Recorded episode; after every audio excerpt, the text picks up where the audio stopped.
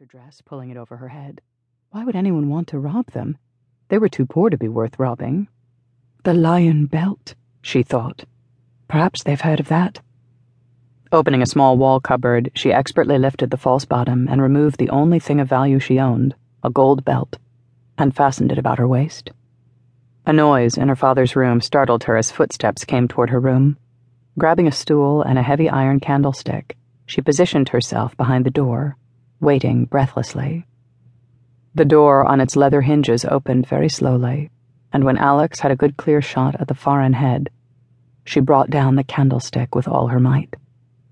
Crumpling at her feet was Pagnell, his eyes open for just an instant, seeing her before falling unconscious. The sight of him, this nobleman in her little house, renewed her terror of the afternoon.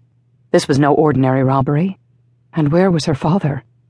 More footsteps, heavy ones, pounding up the stairs, brought her to her senses. After one desperate glance, she knew the window was her only means of escape. Running to it, she didn't give a thought to how high she was when she lowered herself and jumped. The fall slammed her into the ground, where she rolled back against the wall, stunned, breathless, for a full, terrifying minute. There was no time to lie in the dirt and try to collect herself. Limping, a pain in her side and left leg, she hobbled toward the side of her house where a shutter gaped open. The moonlight was not a good source of light, but lying beside her father in a tilted candlestick holder was a glowing candle. All she needed to see clearly the great gaping hole in her father's throat, his head lying in a pool of his own blood.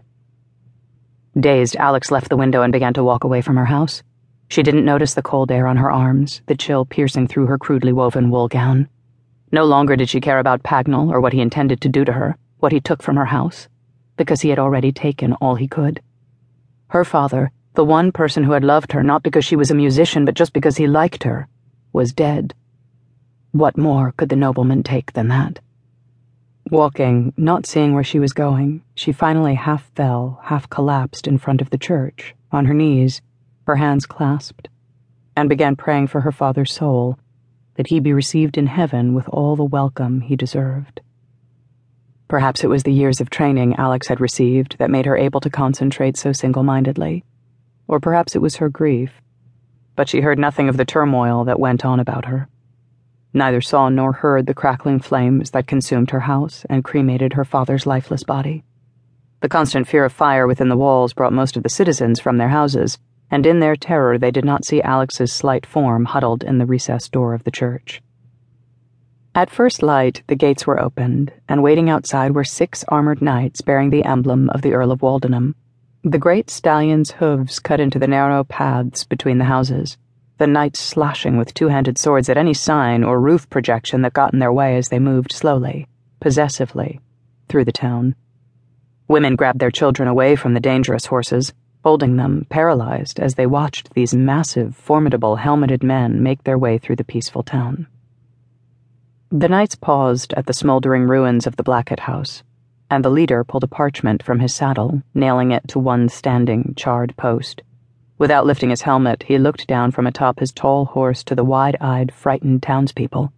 With one swift gesture, he took the lance he carried and deftly speared a dog, tossing the instantly killed body into the ashes. Read this and beware, he said in a growl that reverberated off the stone walls of the town. Without heed for the townspeople, the men kicked their horses forward and thundered out of the town, taking the opposite side, destroying yet another road before they vanished through the gates, leaving a stunned populace behind them. It was some moments before anyone recovered enough to look toward the paper nailed to the post, and the priest, who was able to read, stepped forward. He took his time in the reading of the parchment, and the townspeople were silent while they waited.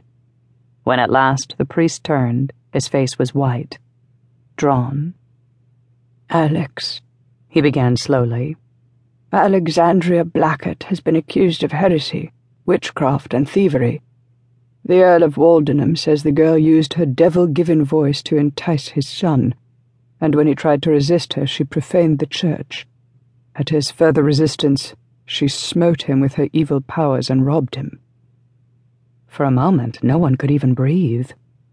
Alyx's voice given by the devil?